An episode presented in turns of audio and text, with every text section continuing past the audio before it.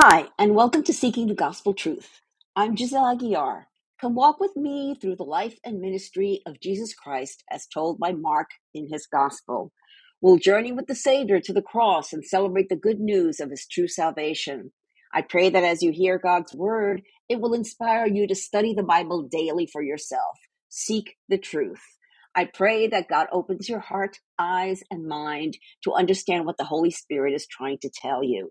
And as you become rooted in the word, you'll also be rooted in faith, hope, joy, and peace. And the world can use more of that right now, don't you think? Let's dig in.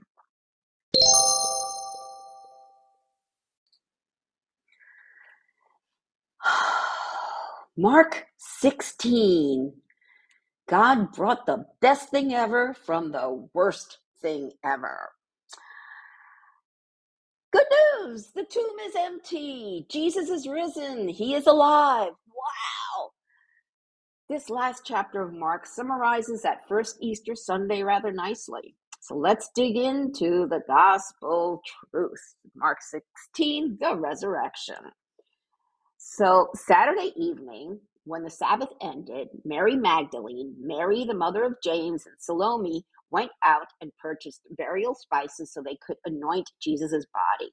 Very early on Sunday morning, just at sunrise, they went to the tomb. On the way, they were asking each other, Who will roll away the stone for, for us from the entrance to the tomb? But as they arrived, they looked up and saw that the stone, which was very large, had already been rolled aside. When they entered the tomb, they saw a young man clothed in a white robe sitting on the right side. The women were shocked, but the angel said, Don't be alarmed. You are looking for Jesus of Nazareth, who was crucified. He isn't here. He is risen from the dead. Look, this is where they laid his body. Now go and tell his disciples, including Peter, that Jesus is going ahead of you to Galilee. You will see him there, just as he told you before he died. The women fled from the tomb, trembling and bewildered, and they said nothing to anyone because they were too frightened. Now, okay, here's where some controversy happens here with the um, last chapter of Mark. So the most ancient manuscripts of Mark conclude with verse 16:8, which is what I just read. Later manuscripts add one or both of the following endings. Okay, so there's this this is the shorter ending of Mark.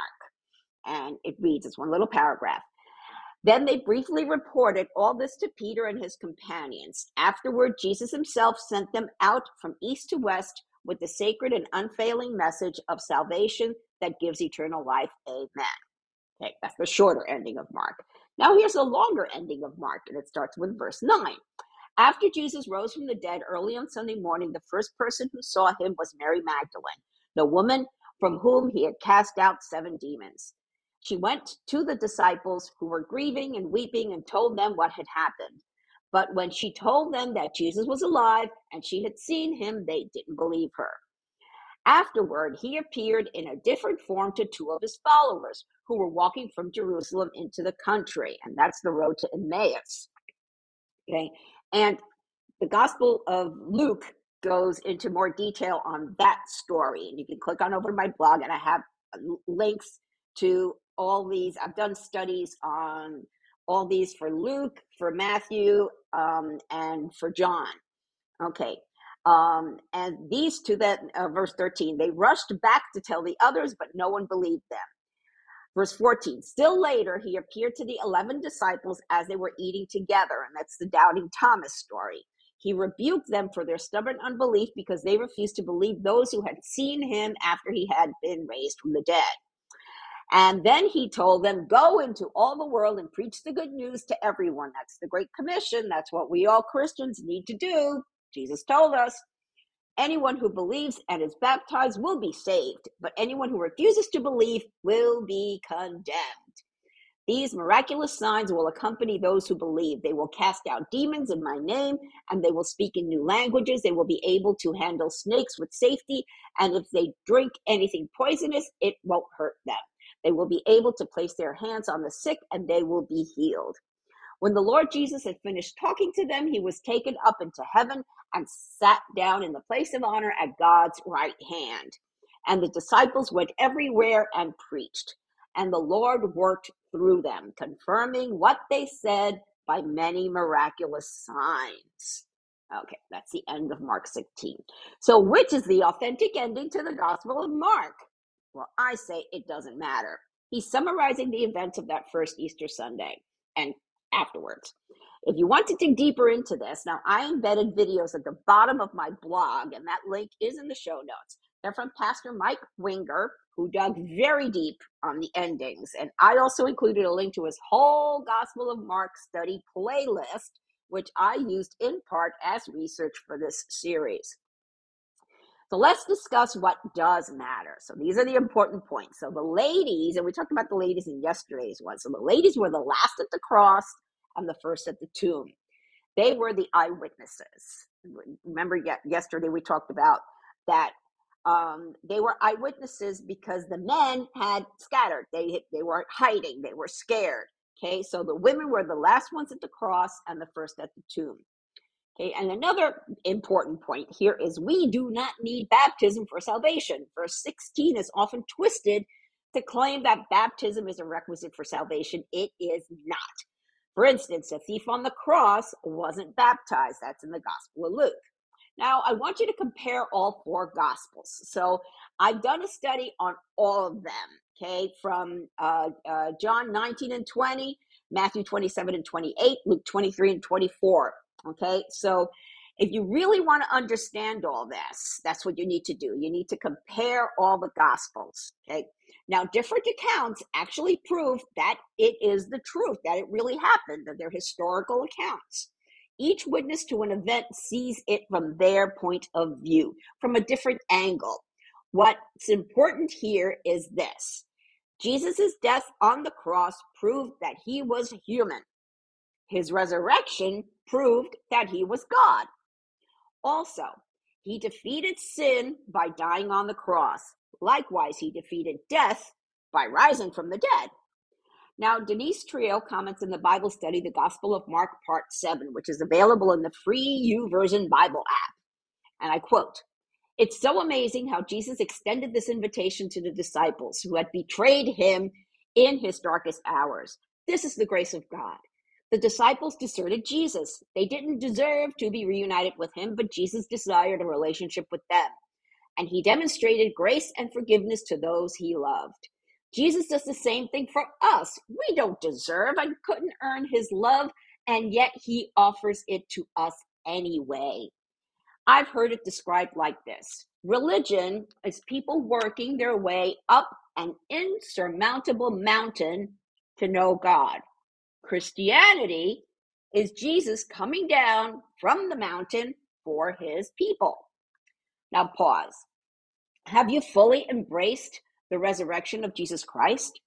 Do you live in the freedom of knowing that Jesus is victorious, that sin has lost its grip on you?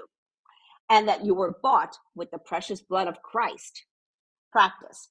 Ask God to reveal any areas where sin still has control over you. Ask Him to also show you where you might be striving or trying to earn love or salvation or a ticket to heaven. Ask Him for forgiveness and repent of those sins today. Pray. Jesus, Thank you for your death and resurrection. Thank you that you humbled yourself and came to earth to die for my sins. Thank you that you made a way for me to know you.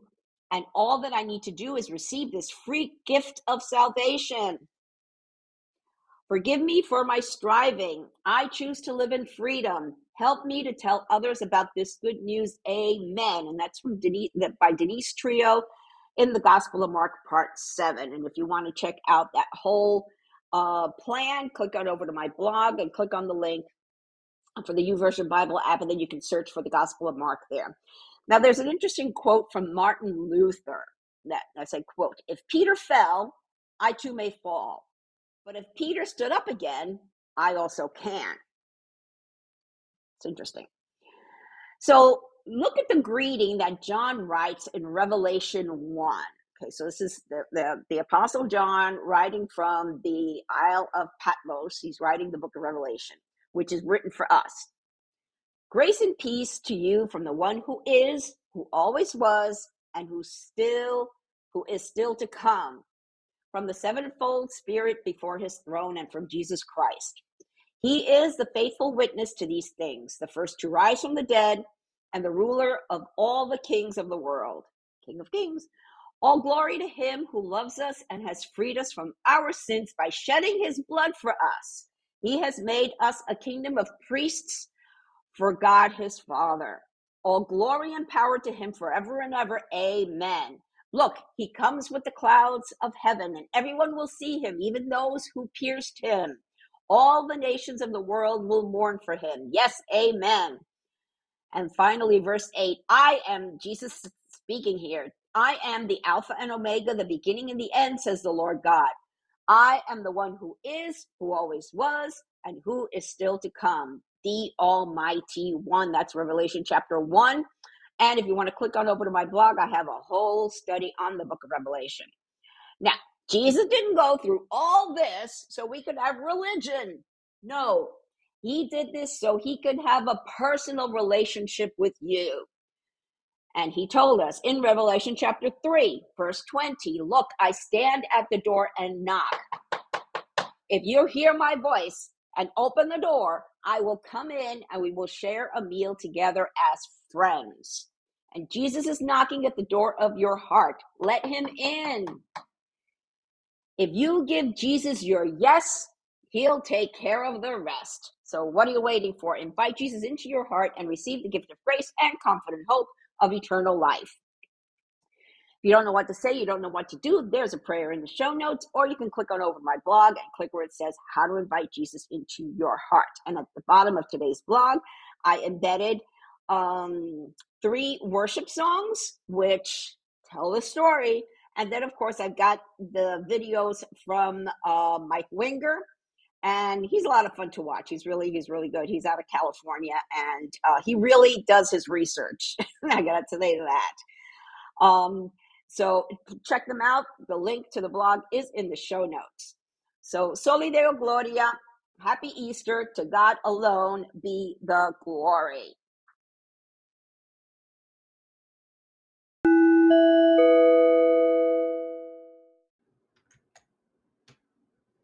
Are you a born again Christian with Catholic friends or family members? Have you struggled with how to bring up the truth of Jesus' salvation? I had the same problem. So I put together a free ebook, The Catholic Mission Field in Our Backyards. It's a guide to help you start the conversation and plant the seed that will get them thinking, Am I missing something? Check it out. It's a free download on my website. You'll find the link in the show notes. Oh, please let me know if it helped you.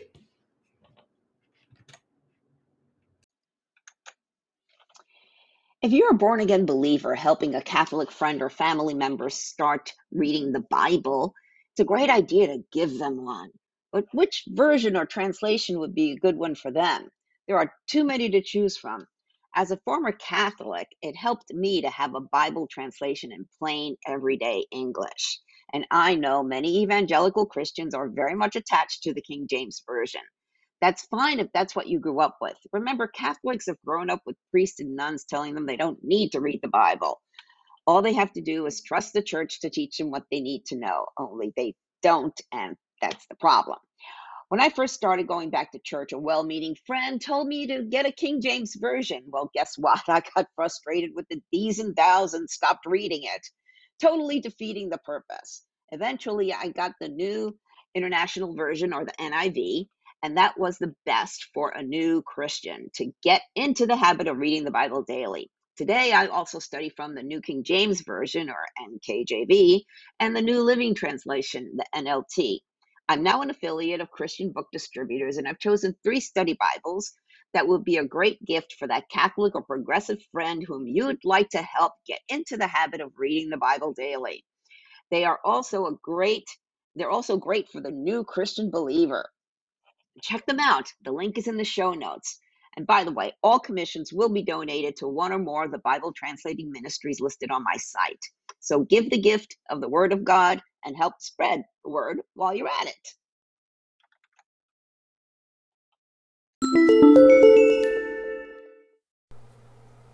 Thank you for listening to this episode. I pray that the Holy Spirit, the author of Scripture, touched your heart to reveal the gospel truth that our hope of salvation is through Jesus Christ alone.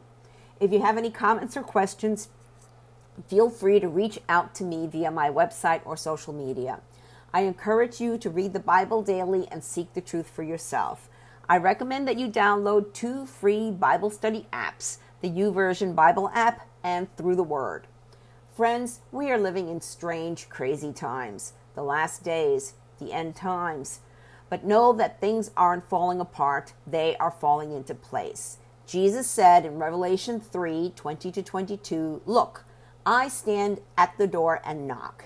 If you hear my voice and open the door, I will come in, and we will share a meal together as friends. Those who are victorious will sit with me on my throne, just as I was victorious and sat with my Father on his throne. Anyone with ears to hear must listen to the Spirit and understand what he is saying to the churches. Jesus is knocking. It's up to you to open the door.